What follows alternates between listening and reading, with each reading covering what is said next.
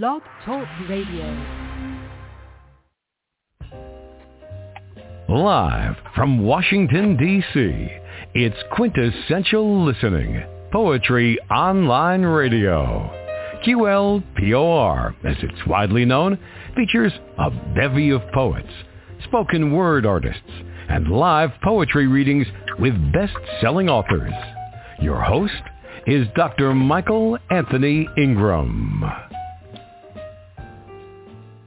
Good evening, everyone. I am Michael Anthony Ingram. Welcome to the program.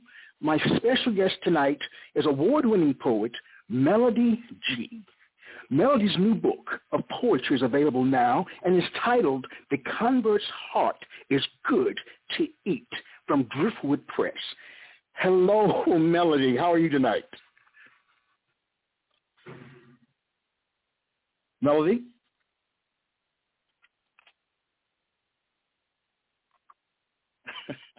Well, I guess it looks like as if we're having some technical problems here. Melody, can you hear me?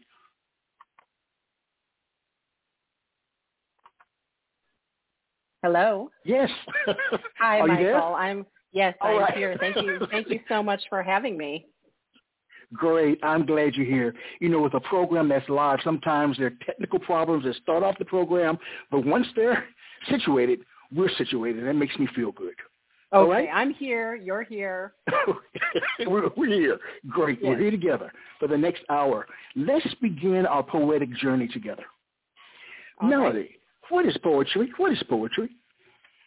Oh, that's such a big question. I know there are a lot of answers to it, but I think for myself, I would say that poetry is an expression, either verbal or written, that is consciously trying to do something new with the language. Either the way that the language sounds or the way that it looks on the page or the form that it takes or the line break that forces you to see a double meaning in a word. I think it can be as long or short and about anything at all as long as it's trying to do something fresh and new with language. I, I'd say that's my definition of poetry. Well, that's a beautiful definition. I really like that. Let's talk a little bit more about this expression of verbal or written form, which you, which you began with initially. Tell me more about that, this expression. Yes, I think it can be an expression of anything. I think poetry can just be an expression of emotion or it can be a story. I feel like it can be an expression of just about anything in the human experience. And it can be brief, it can be epic. It, it, it's so wide what can be poetry. But I think a key characteristic of it is that the speaker or the writer is trying to invent something with the language, is trying to show you something new. And you know, all the all the poems that I love, they're about mm-hmm. pretty simple things. They're about love, family, death. They're about things that we all go through, but they feel new to me because the writer is trying to do something with those words, something totally new and original with those words. Oh, very nice. I like the way you think. Please share a poem. Sure, I'd love to. This is the first poem in my chapbook, The Convert's Heart is Good to Eat. This is a poem called The Convert Learns to Play Hide and Seek.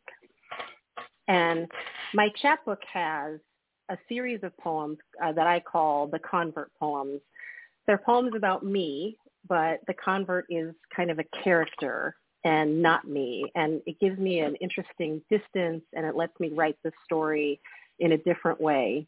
So this one is about my grandfather's restaurant. He ran a Chinese takeout restaurant in Southern California. And I was not a convert when I was a child. I converted when I was an adult, but I'm trying mm-hmm. to piece together different parts of my life that touch on or led to or were changed because of conversion. The convert's heart, the convert learns to play hide and seek. The convert hid within her grandfather's restaurant while her cousin hunted, while their mothers fried in oil and sweet and sour. When the convert's parents laid eyes on her, they said, daughter, daughter. They never played this game with her because from daughter there is no hiding. When the Lord walked in the garden, calling the pair from the trees, a game began. Now the convert strains to find him, fingering her ripped places, stalking him out of his relentless camouflage.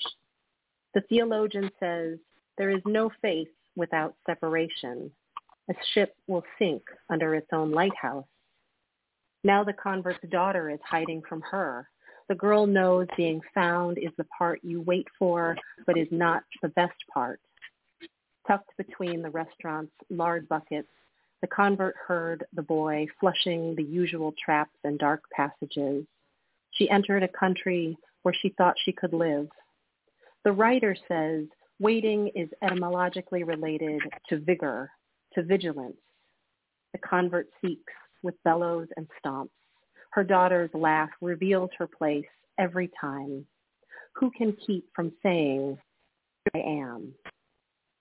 That's the end of the poem. Oh, wow. Wow. You know, I like to allow a poem to just settle in, settle in my system for a second before mm. we move hmm. on to the next question. I think that is so important to listen to it, whether you're listening to it or reading it, to allow it to settle in. I call it just to marinate. And that's what mm-hmm. I'm doing at this particular moment. Mm-hmm. I want to go back for a second, though. Let's go back to your book, the title of your book. The Convert's Heart is Good to Eat. Now, that's an unusual title to me. Tell me about it. What inspired sure. the book to? Sure. It's the conversion story that inspired the book. The Convert's Heart is Good to Eat is the title of one of the poems. It's the second to last poem in the book. Mm. And the book is about my conversion story. It's also about motherhood and my two daughters. And like conversion, becoming a parent changed my life. It changed everything about my body and what I knew about love. And so I picked this title, I picked this poem to be the title poem because it was about my daughters and it was about conversion and it was about the body. It just seemed to hold a lot of the different themes that I was trying to put into the chapbook. Um, and I would be happy to read it for you at any time. Well, please share it now. I think it's a perfect time. Sure. The convert's heart is good to eat. The girl and her mother are seekers of water. They catch drips from a broken aloe sword. A wide cactus mitt oozes clear medicine. Tendril roots purify along blind channels, hurtling toward blossom, toward the bright ovary picked for its blush. What happens inside a body happens in darkness. Nothing to guide the cells churning and dying or tug blood on its course nothing but scribbled echoes to expose an unborn face within the call. The convert's heart is a fruit cased in rind. Is it the kind with a ragged stone in its throat, or with seeds woven in each wedge of flesh? Is it the kind webbed with bitter pith and oil? The convert's heart hangs low for gathering and open to the animal bargain of sugar. The daughter sees the heart ever on display and swollen with light, ever thirst and appetite ripened to sweetest grief. And that's the end of that poem. Wow. The convert's heart. Melody, what was an early experience where you learned that poetic language had power? Mm. I think in middle school, I was in a bookstore and I discovered the poet E. E. Cummings.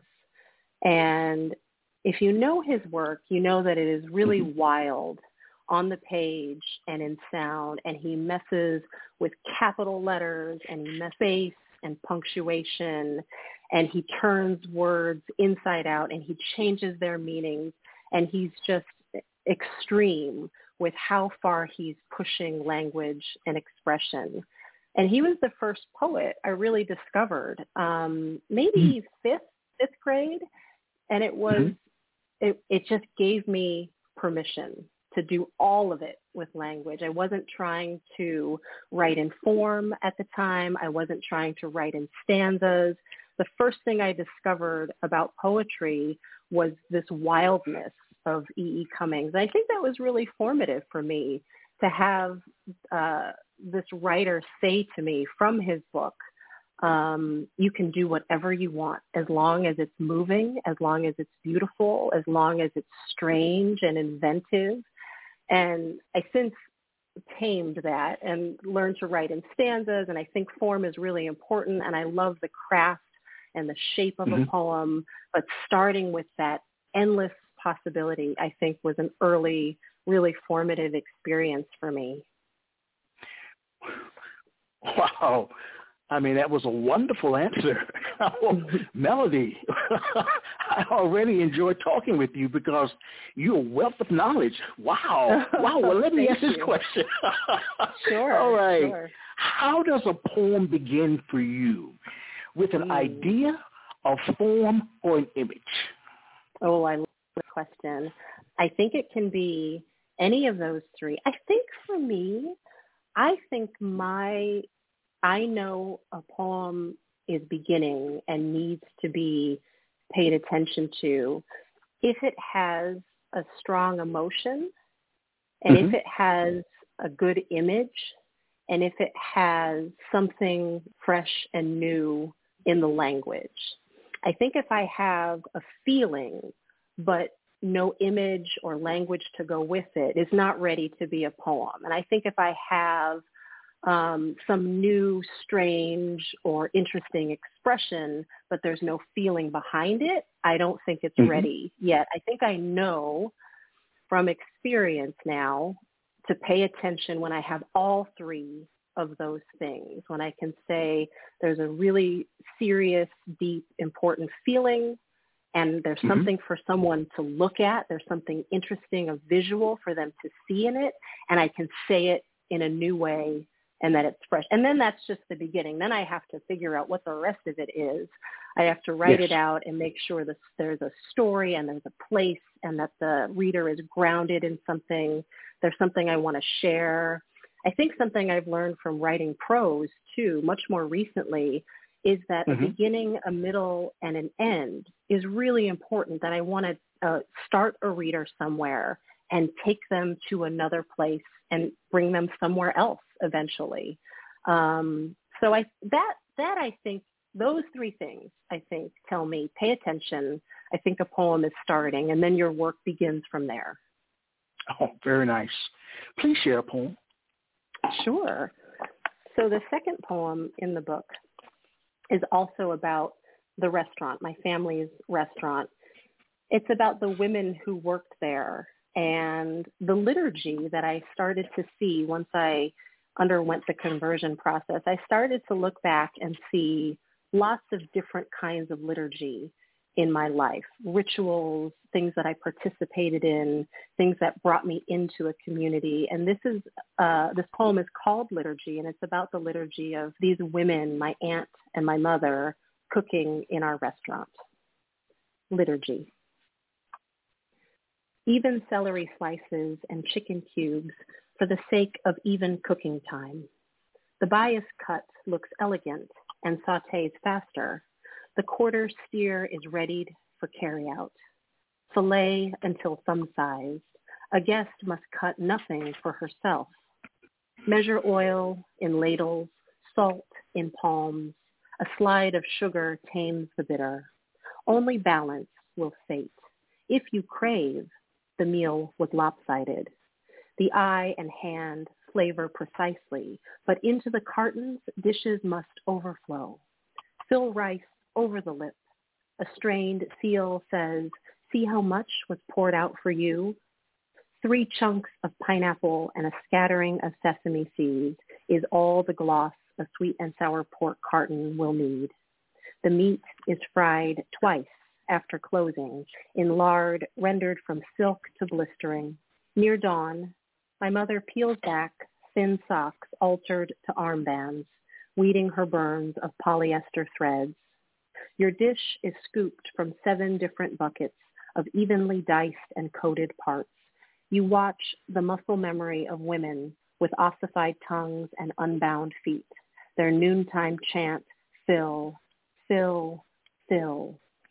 The door opens and a bell calls out hunger at Vespers, at holy hour.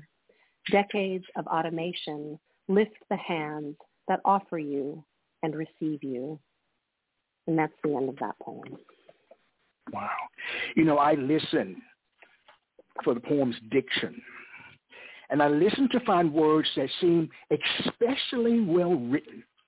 One of the words that stuck out to me was ossified. Talk about mm. ossified. Why did you use that word? Yes. Sure. So I think about my mother's language a lot. My mother is an immigrant from China, and she came to the right. United States when she was 18. She left China for Hong Kong when she was just 12. And then she stayed in Hong Kong for seven years waiting for her visa to come through. And then she came to the United States when she was 18. And so learning English was like it is for so many immigrants. It was a huge challenge for her. She wasn't able to go to school full time. She was working. And so there's a linguistic term of um, when a person kind of hits their limit, when they can't digest anymore, where they can't push past certain mistakes that they're making with mm-hmm. grammar or with vocabulary. Um, and I use the term, the term isn't ossified, but ossified, you know, to turn something to bone, for something to grow hardened. Um, yes. It just captures that for me, that it grew hard and it grew mm-hmm. unmovable after a while. And part of my relationship with my mom is a language barrier. English is my mother tongue and it is not her mm-hmm. mother tongue. And there is something hardened. And we just have to bridge that barrier with each other when we talk to each other. Um, and so that's why I, that's why I chose that word there. That you know, there, but there's also something very bodily and there's something organic about that hardness too. Um, it's a hardness yes. that I think immigrants have to develop in their resilience, in you know yes. all of the ways that they struggle financially and with their sense of safety and their sense of welcome mm-hmm. and their outsiderness. Um, there's a hardness that happens to you there as well. Um, and underneath that, there's a lot of tenderness that's still there. Mm. You know, I listen to voices as well and you speak with conviction. And there's an mm-hmm. eloquence to the way that you share words. What's the relationship between your speaking voice and your written voice? Oh, well, first, thank you, Michael. I appreciate that. Um, it's very kind to say. You know, I think I would say that I have for a long time prioritized my written voice you know, I, I grew up mm. with computers. I write on my screen. I type more than I handwrite, more than I write long form. I kind of do prefer and prioritize and I think visually. I just, maybe I'm just a visual person and the way that I came up writing was very on the screen for me and on the page for me. So I think first in what the words will look like, how long are the lines, how thick are the stanzas. Um, but I've come more and more to appreciate listening to poems and performing my poems as well. I resisted it for a long time. I had a teacher in graduate school who insisted mm-hmm. that we memorize that we memorize our poems and that we perform them and that we memorize other yes. people's poems and perform them oh, too. Wow. And I resisted it so bad at the time. I was just not comfortable performing words. Um, mm-hmm. I've I've grown to appreciate being forced to do that early on and being forced to inhabit that. Part of it, I think, is just a, a disconnect between the body and the mind. I think I, I think we're just a culture that separates the mind and the body, and we, we prioritize mm-hmm. everything that's above the neck as in charge and as more important. And we just hope that our bodies can carry our brains around for long enough for us to get our work done um, I think I'm coming around to how important embodying words is and speaking to each other certainly and hearing each other. I, I read to my girls and they love to read to hmm. me and oh, nice. you know since since having them, that's that's definitely become really important. I can see how much it matters that they hear my voice and that they hear words in addition to reading them. Um, so I don't I don't know what the connection is. Maybe the connection for me is just growing. The connection is becoming clearer for me after a long time mm-hmm. of feeling divided between the written yes. word and the spoken word. Oh wow. I like that answer. That was perfect. Thank you. Wow. Sure. You pack a you pack a punch when you speak. you really do. you know, you spoke about E. E. Cummings earlier. Mm. And hmm. all great writers have great writing influences. Who are some of the other influences that you that you love? Sure. Well, I'm looking at my bookshelf right now. Um, I'm looking at the writers whose works I just collect and I can't get enough of. An early one All right. was uh, Louise Glück. She was definitely mm-hmm. someone who taught me about how delicate language can be and how mm-hmm. uh, she taught me about how sublime the domestic could be and how you could write about your home and your your partner and the flowers on your table. She she is she's really influenced me in what I have permission to write about, what's worthy of being written about for sure. Um, the poet Li-Young Lee has been really influential on me. I think uh, I think from him I learned not to be afraid of intimacy in writing. He his mm. writing kind of draws you in. It pulls you really close and it whispers to you like it's sitting next to you and has all these intimate things to say to you.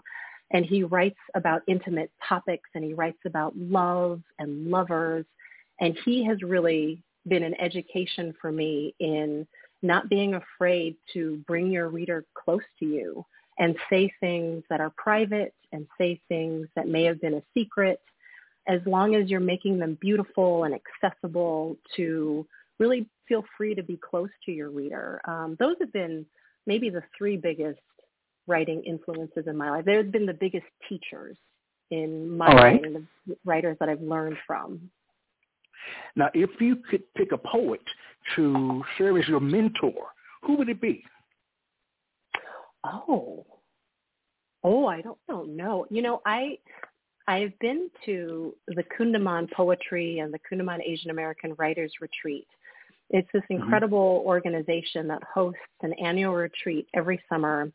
And this organization highlights and promotes and supports and nurtures Asian American writers. Um, yes. And I've, I've taken some incredible workshops there with some writers. And I, I think those would be I mean, Amy Nezhukumatathil, Shawn Wong at my last um, fiction retreat. Um, I took a class with Tom Linh. So like the classes that I took, the workshops that I took, they were so intensive. They were so intimate. They were so communal. Um, mm-hmm. I, I've learned and I've changed so much because of those those spaces. Um, I think those would be everybody at Kundiman is kind of my mentor. All right, very nice. You know, I asked earlier about an early experience where you learned that poetic language had power. Let's broaden it just a little bit. Do you come from a literary background? And what did you learn about writing growing up? Mm, I I didn't. I feel like I decided to become a writer early on, but I'm I I don't know where it came from. It I think part of it came from I grew up in a very quiet home where there wasn't a mm-hmm. lot of language. There wasn't a lot of talking. And I read and I wrote kind of to see a reflection of myself, to see myself somewhere, to see a mirror of myself. And I read to, to escape and to be in a different place and to experience different things. Um, I think I just decided that this is what I was mm-hmm. going to do. And, you know, mm-hmm. I, I thought of myself as a writer when I was young, mm. even when nobody else did. I and I believe me, I tried. I tried out for contests. I tried out to be the editor of our newsletter, and it just wasn't something that landed with the people around mm-hmm. me. There were other there were always other kids in my class mm-hmm. who got identified as the good writers. And I was like, why isn't Yes. it me? I love this. and I just I held I held on to it pretty stubbornly. Um Mhm. and I think I just stuck to it and got better at it. I mean when people told me like you're really not that good at dance or or drama or sports, I was like, okay, I I can take that. That's fine and I can stand down. But I would not let go of wanting to write and wanting to become a writer. Um it, I think it's just it's just a vocation that I have, Mhm. and I've, I'm I'm glad that I've I stuck with it. Um, it gave me a lot of resilience for the rejections that are pretty typical in the writing and publishing Yes. life. You know, rejections from Mhm. journals or presses or MFA programs um, Mhm. that are that are pretty standard. They're they're disappointing and they can be heartbreaking, but I think I learned to work through that from the early tenacity. I think. Oh, very nice. I think I would like to hear four poems from you. Oh, I've never asked Okay. anybody to do that before, but for some reason, I want to hear four poems from you. I will give you four poems. I will give you um, four different convert poems. Um, they they're kind of spread out through the book, Mhm. and I've never read them back to back like this. But I I love this invitation, and I will do it. Thank you. This first of the four is called The Convert Desires Her Way into a First Prayer. It's another poem that writes about my conversion experience, but also dips back into the past and is looking to childhood for clues about conversion. Where did this come from? And sort of revising past experiences with this new conversion experience. Um, the convert desires her way into a first prayer. Her mother's first lesson was chew your wants and spit the pulp. Grow skinny, feeding everyone else your flesh. A heart's cargo is sometimes oil, sometimes crude. A spill can undo the waterproof of any surface. And still, the diving birds must feed, must point their beaks past the slick that seals the cornea to eternal blur. Does the Lord ask her what she wants when he already knows its name? Does he play these games to make her ignorant tongue collapse? A spill will always take a shape, a floating map of damage. In the cleanup, particles separate from the main and cast out into fish bellies and clam adductors. What do you want me to do for you? He asked. Her cargo is not contaminant. Her answers, clear water. Let me oil. Let me wash. Let me want with a full throat even of hopeless warbling. Let you do nothing about any of it. Let each desire form in this mouth whose teeth you have taken from me. That's the end of that one, and I'll jump into mm-hmm. the next one. Um, so this next one jumps from the present, which is something that's called a catechumen ceremony. When you become a Catholic, one of the things that you go through is a ceremony where you you just kind of progress in your in your movement, your journey towards receiving your sacraments. Um, and it was a really beautiful ceremony that I did in my parish um, with my husband as my sponsor. So it jumps from that ceremony back into the past into an Easter egg hunt that I was in when I was a little girl. Um, so you'll you'll kind of hear the jumps. The convert receives the sign of the cross on her feet. The immigrant's daughter doesn't know Easter or egg hunts. Someone cuts a starting line ribbon to unleash the gatherers, and she is washed into the herd. She knows she is supposed to seek.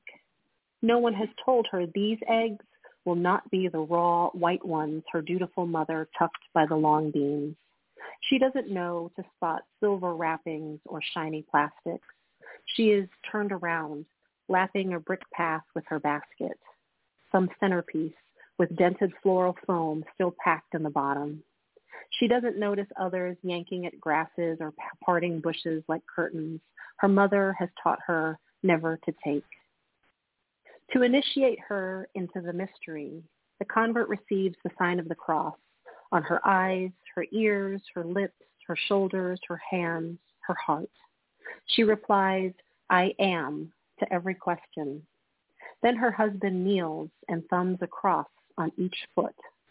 She cannot remember the priest's words for why, but hears him call her catechumen.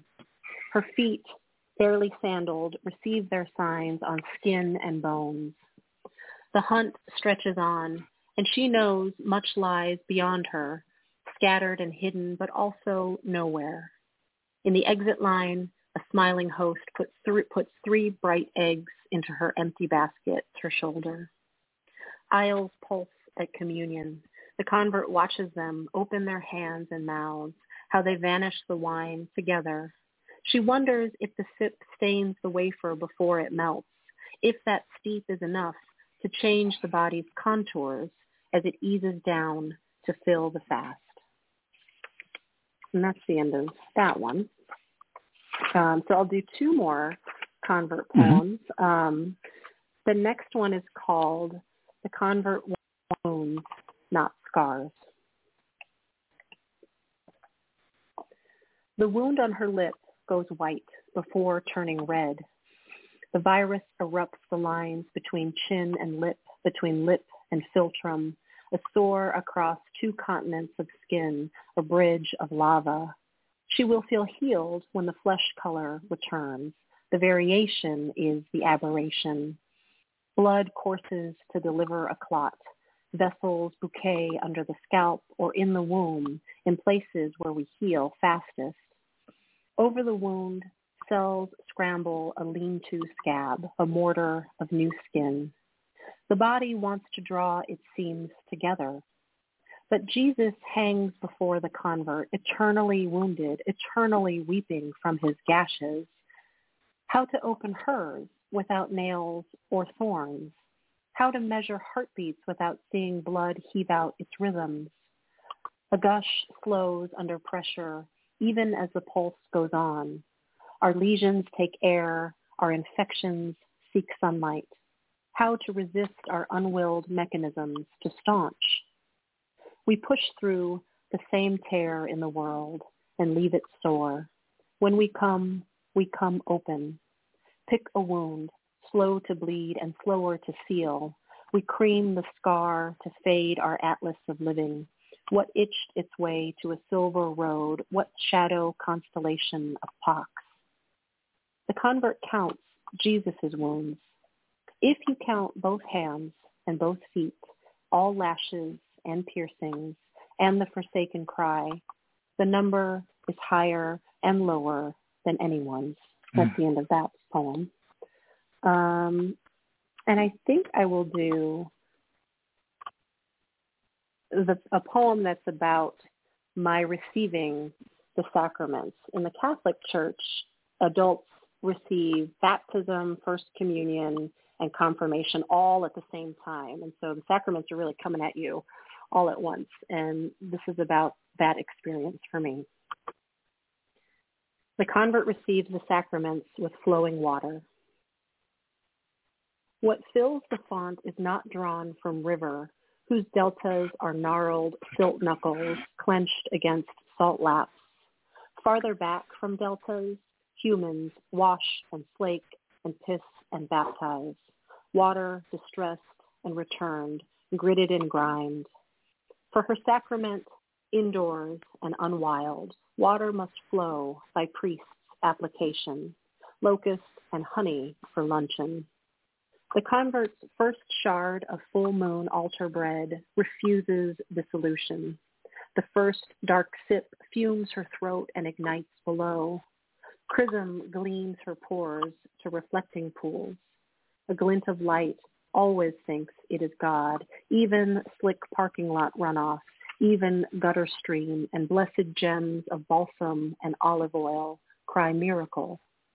Still, water knows, gravity gathers, knows how floodplain and watershed will always receive. In a river, a fire with fish, or a font that catches what hands pour, the world ripples and then it stills all flesh and foul and hunger. And that's the end of that one. I think that was four for you. Yes.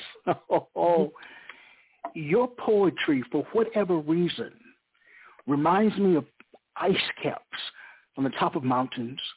Mm. Crisp, clear, straight to the point, beautiful, all those things, but it also has an edge that you need to be careful.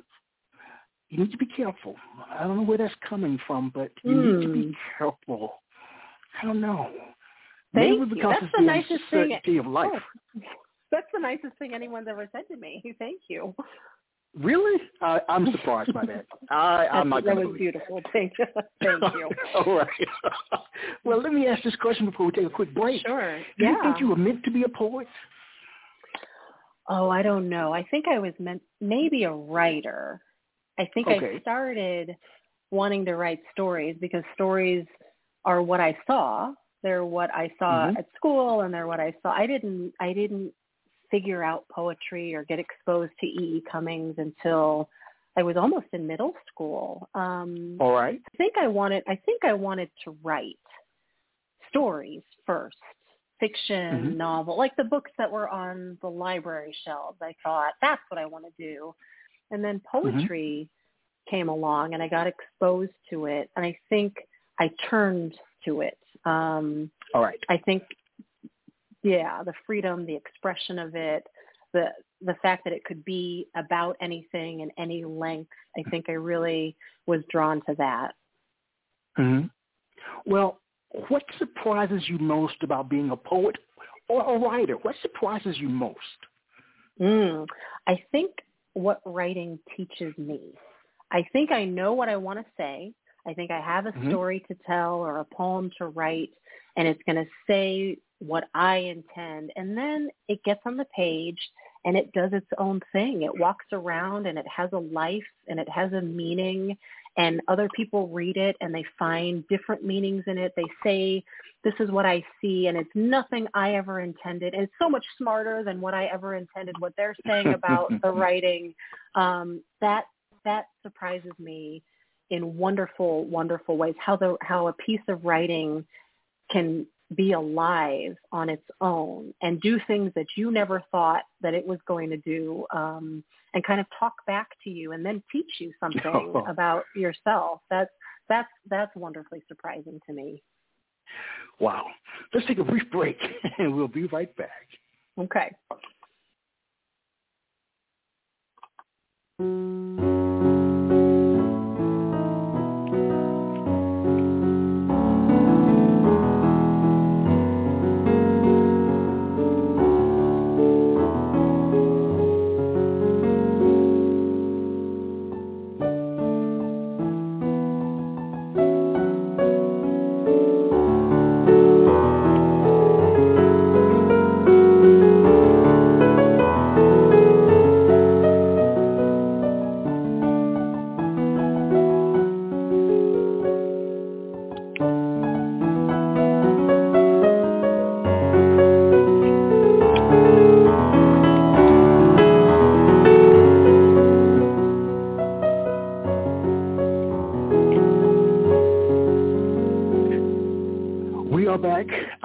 Michael Anthony Ingram. I'm here with Melody Gee. Fascinating conversation. I was intrigued when we started. I'm intrigued now. Melody, question for you. Sure. So much is happening in the world. So much is Hmm. happening. Things are happening every single day. It seems like every single hour and sometimes every single minute something is happening what do you view as being the role of a poet in modern day society? Mm, that's a big question too. I think mm-hmm. for me, I turn to poetry to feel less alone in the world. I turn to it to see a mirror back to myself and to see something that I didn't know before, to see someone else's story. I think poetry, like art, like all art, it makes us more compassionate because it shows us someone else's insides. Some mm. a, a painting or a beautiful piece of writing shows you what what was going on inside someone else and that can't help but make you more compassionate more empathetic, more educated. Um, just it, it just broadens you and it pushes you and it challenges you to be outside of yourself and to see mm-hmm. to really see others. So I mean, if that's the role, that's a, that's I think that's a pretty noble role for anybody. Um, I hope that's what poetry does for people in these very dark and difficult times when we feel unsafe, when we feel mm-hmm. like our government's not speaking for us, or when we feel like things are falling apart and there's no one in charge. Um, I think we turn to art and we turn to poems to feel like someone else with a beating heart on the page wants to connect with us. And I think that fortifies us to go do those hard things, to go back out into the world. I don't think poetry is a retreat from the real world. We don't just curl mm-hmm. up and read books and then put the books away. I hope that they make us feel closer to other people or closer to causes or close to pain and suffering that makes us want to go out there and encounter other people in, in whatever way feels productive for us. I, I hope that's the role of poetry, especially today. I just hope you're teaching somewhere or leading workshops because you're top notch. I enjoy listening to you share. Your well, thank you, Mike. You make it. Poetry. You make it so easy.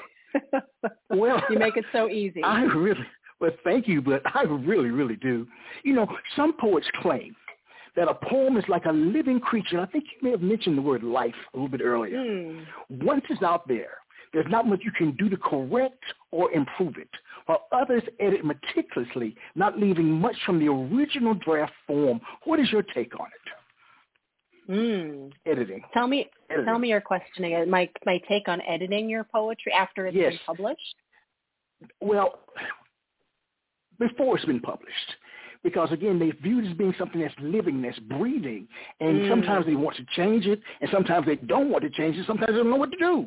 You know, so what is your mm. take on editing? How how often do you edit, or do you edit meticulously, or you just leave it and let it be whatever it is?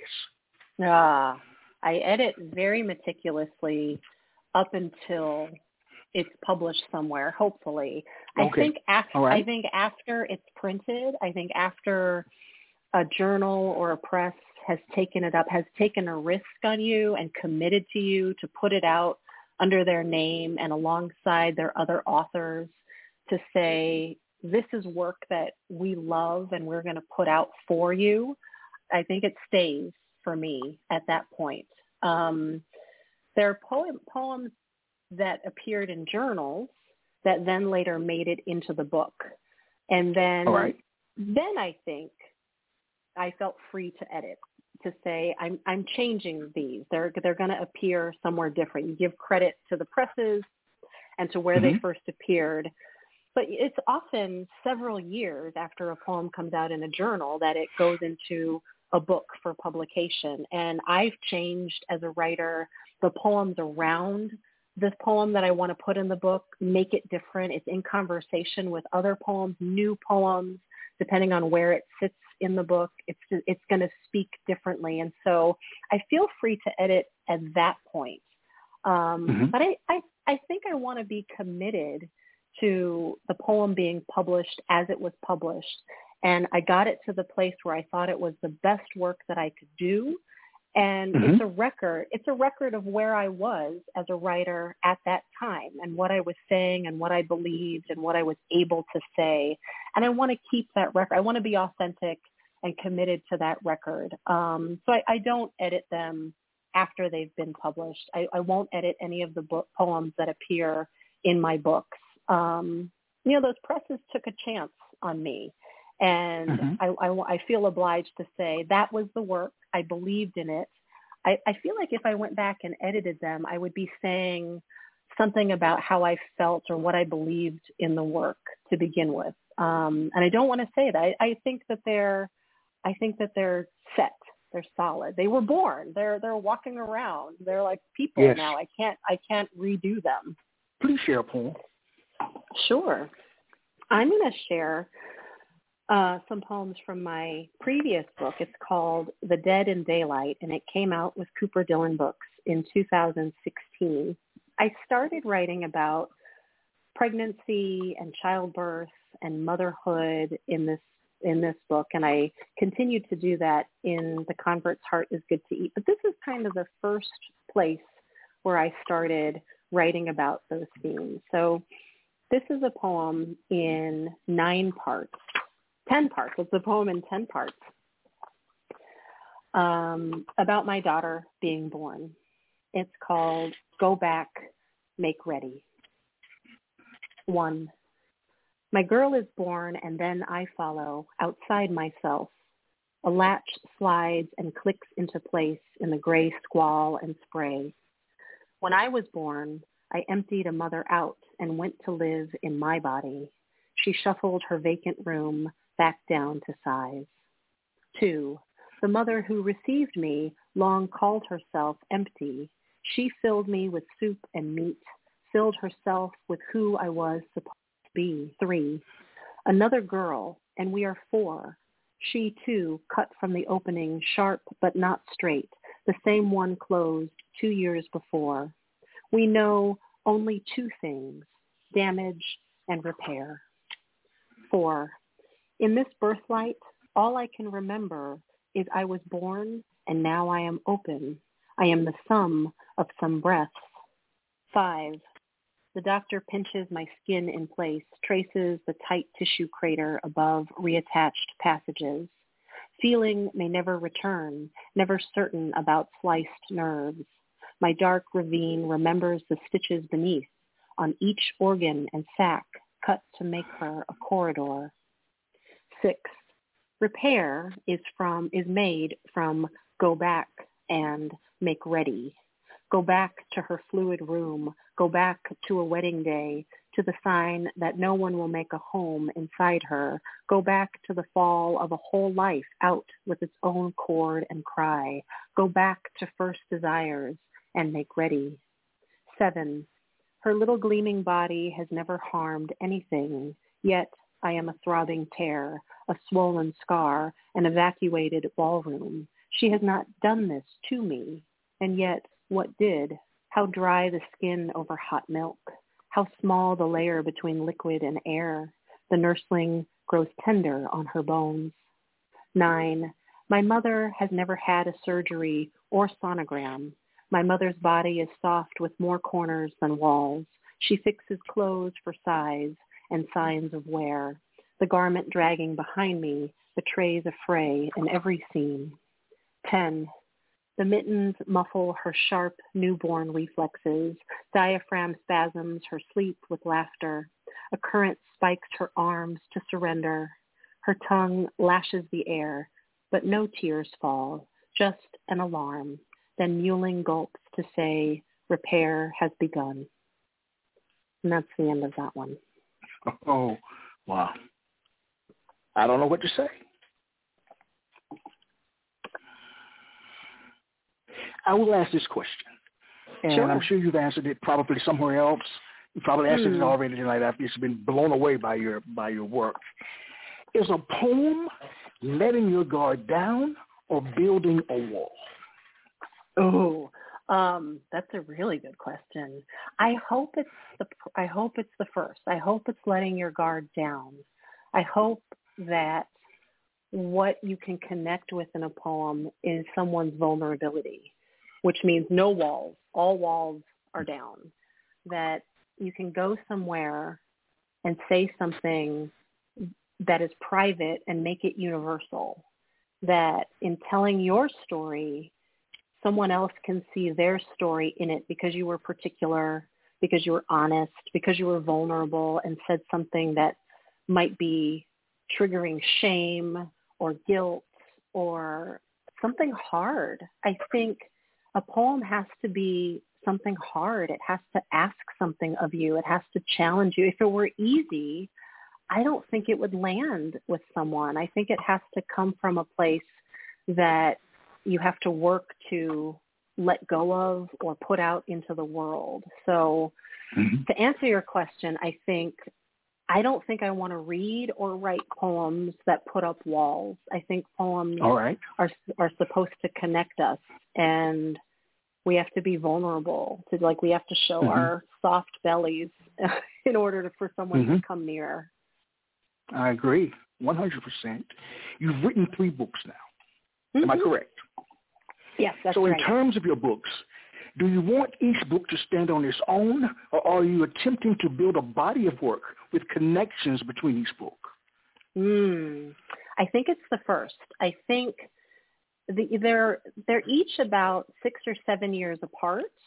If I think Right. of them as as little individuals, I was a different person in 2010 when my first book came out. I wasn't a parent yet, Mhm. um, Mhm. and I was writing my way into writing my own story. This, the poems in my first book, which is called Each Crumbling House, and it came out with Perugia Press in 2010. The poems there are very much my mother's stories, my father's stories, my grandparents' stories.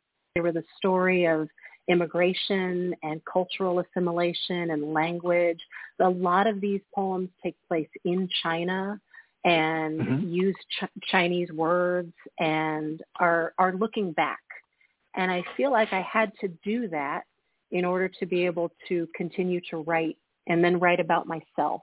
The Dead in Daylight Right. was poems about me and myself Mhm. as a mother and the poems in the convert's heart is good to eat are are about me as well. And so they're they're different, they're standalone. I think Mhm. I keep writing about the same topics. I think we all just we have a topic or we have something that haunts us and we just keep writing that. And Right. motherhood and daughterhood are definitely haunting themes for me. I don't think I'll ever not write about them as much as I write about conversion and I'm starting to write about this new turn in my life. Um, Mhm. those things will will never go they'll never not be important to me so i think the the three books are in conversation with each other i think there right. there's definitely a line an evolution that you can see from one to the next to the next but they're they're very much their own things they're their own little lives if you will All right. You know, as you think about your poetry, the, the your your work, your entire work, has a poem that you've written ever humbled or frightened you? Yes yes i think in the in, All right. yeah Talk to me. Uh, Talk to me. I will. I'll talk to you about the poems that frighten me, the ones that um the ones that are about things that I'm scared to talk about privately or publicly. Um I think it took a lot of time for me to work up to writing about being an adoptee and writing about having an adoptive mother and a birth mother and the tension between those two about being a daughter and not a daughter at the same time, about having the sh- this shadow life that I think lots of adoptees feel like they have, the what if life, the other life that could have been that wasn't. Um, and so whenever I write about those things, whenever I write about adoption and childbirth and my mothers, um, those poems absolutely frighten me. I don't want to hurt anyone's feelings. Yes, Um, I those are very those are very tender topics, not just for me, but for other people. Um, Mhm. But I, I I feel I at the same time I feel most proud of those poems too because I think they took a risk. I was taking a risk with them, and I think I was trying to be honest with them about my experience. And I think when we try to be vulnerable and we we at least put it out there, um, it's a good thing, even if it's risky. hmm hmm Wow. oh, please share a poem. I don't know what to say. Please share Yeah. a poem.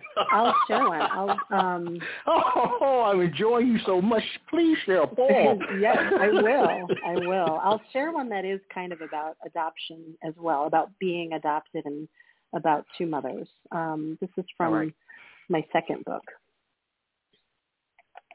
This one is called Hear Her Say Everything. Begin with the mother, the second mother. Both she and the first asked for another life. Begin your new home against memory, your home as long as you carry nothing, except you look exactly like her. Begin to understand what mother means. Begin feeding the new mother as soon as you meet. A daughter is sustenance, but not food. She is ration. Hungrier than anyone is the mother full of alarm, the mother braced for loss, and the other unbracing. Begin your first feeding. Begin to fill your always asking bird mouth. What is it you want with so much? Begin to feed your own girls when they say hungry, even when you know they mean some other kind. Begin the question unanswered because never asked. Begin the ocean string and beat. Begin the throat shiver of music. Begin as if words say, Begin to know that she is afraid of you.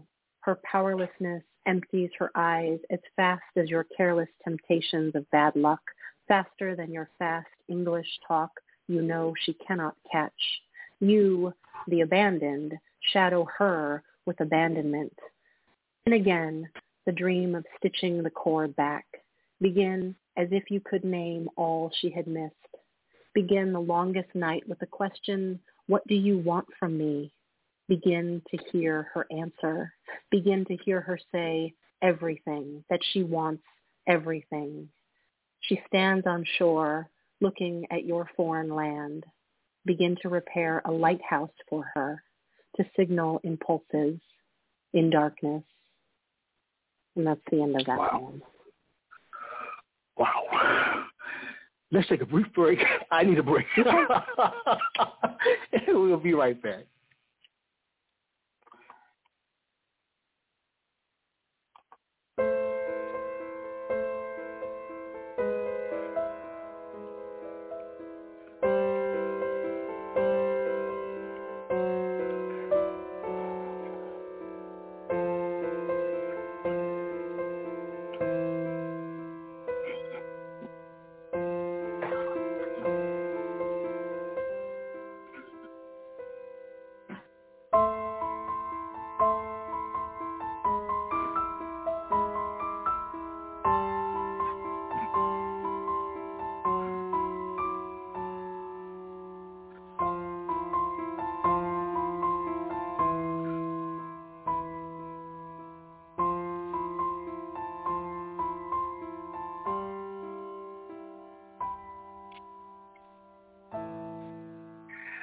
We are back. I'm here with Melody Gee. It's been an amazing time for me to listen to her share about her work. Melody. Yes, it's been wonderful for me too, Michael. I'm glad. I'm glad. I'd like you, we've almost reached the end of our poetic journey together, mm-hmm. but I'd like you to share one more poem from The Convert's Heart is Good to Eat. One oh, more sure. poem for that book. Yeah, I would love to. Thank you. Thank you for the opportunity. Um, I will share this one. I've only read once before. It's it's one of those poems that lives on the page for me. It's not an out loud poem, and so I, I especially want to read this one so that it starts to live in my voice um, mm. because it the poem is a series of questions um, the poem's title is Questions for an Immigrant's Child. And I think you'll All hear what this litany of questions is and whose voice it, it's supposed to be in the immigrant mother's voice. Um, and they're questions that I hear and questions that someone else asks. So questions for an immigrant's child. What does this mean? How do you say this? But what does it mean? How can you go? What do you owe for this life? How do you write this? How do you have so much? How has it not made you less selfish? How do you talk to us like that? Do I say it this way? How does a map work? How do I tell time? How come you don't taste as you cook? How do you know anything is good? How come you go do you like to make me worry? Why not wait? How do you say what you think all the time? All these words, how come you don't call? What number is this? How many in a pound? Why are these so expensive? Why do you have to talk so fast? You hear me? You listening? What else could I do? That's the end of that one. Wow. What advice would you give readers of A Convert's Heart is Good to Eat? What would you tell them? Hmm.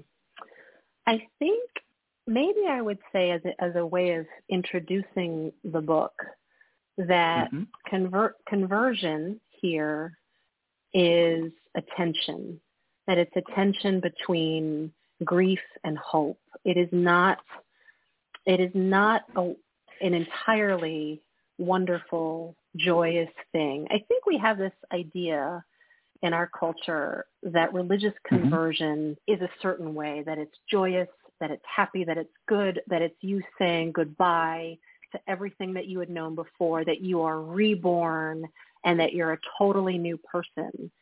That was very much not my experience with conversion. I felt called and I felt pulled toward a new faith life, but I felt a lot of grief and anguish about it too. It felt like I didn't, I loved my life.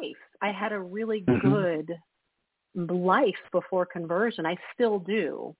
And it mm-hmm. felt like I was being asked to say yes to one thing and no to another.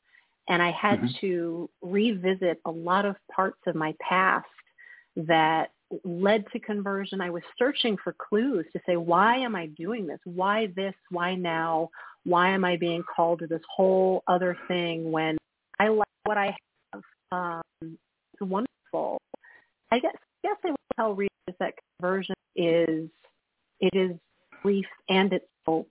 It's it's wonderful and it's sad and it's mm. it's all those all of those things too. And that's what I hope the stories in the book convey and the and the poems that are not convert poems that are about bodies and motherhood and nature and transformation and metamorphosis that they're all trying to speak to that tension too.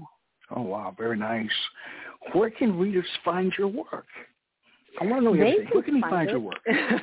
you can find it on my website, melodyg.com. You can find my books at Driftwood Press, Cooper Dillon Books, and Perugia Press. Um, all wonderful, independent, dedicated editors um, who put poetry out for the deep love that they have for poetry. They've all been an incredible joy to work with. I've never felt so loved and supported. Um, than to have these really these editors are midwives to these books. They're bringing mm-hmm. these books out into the world with me and for me. Um, so please find them there um, and support these these wonderful presses. All right. How can readers stay in touch, Melody? You can go to my website. You can send me a message. Um, I'm easy to find if you just Google Melody Gee, and there's a contact form. I love talking to people. I lo- if you reach out to me, I will ask you to coffee, and I will ask you to lunch. Um, I will ask to meet up with you. Um, one of the one of the thrills of of having these books has been the opportunity to talk to people and to do readings and hear from folks um, who are also writers and to hear their stories. Um, so yes, please contact me from from my website. That would be wonderful. All right. Finally, what's next for you? Where do you go from here? What's next mm. in the works? Hmm. So I'm working on prose now. I'm writing in full sentences now. Um, mm-hmm. I'm working on a collection of essays. It's a, a memoir in essays and it's a story of conversion and cultural assimilation and immigration and language acquisition. It's it's all of those things. And I think I'm writing in prose now because it's just the way that I need to tell this story now.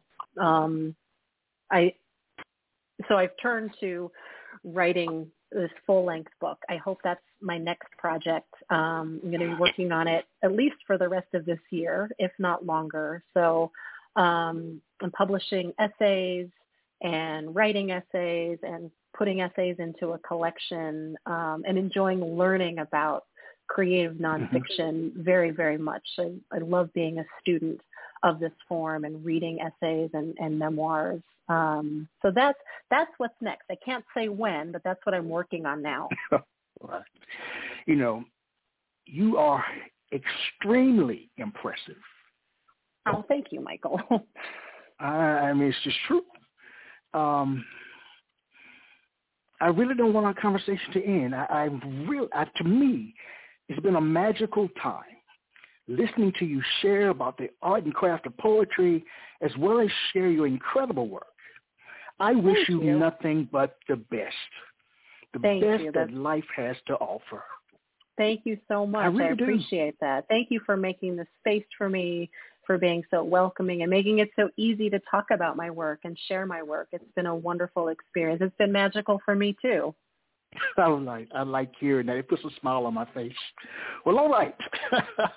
on that note, I'm going to say goodbye to you, Melody. I'm going to say goodnight to our listening audience. And as I share every episode, let poetry ring somewhere throughout the land. Take care, everybody. Until next time. Quintessential Listening, Poetry Online Radio, is available on iTunes, Spotify, SoundCloud, and Stitcher. You can also check out the website at qlpor.com.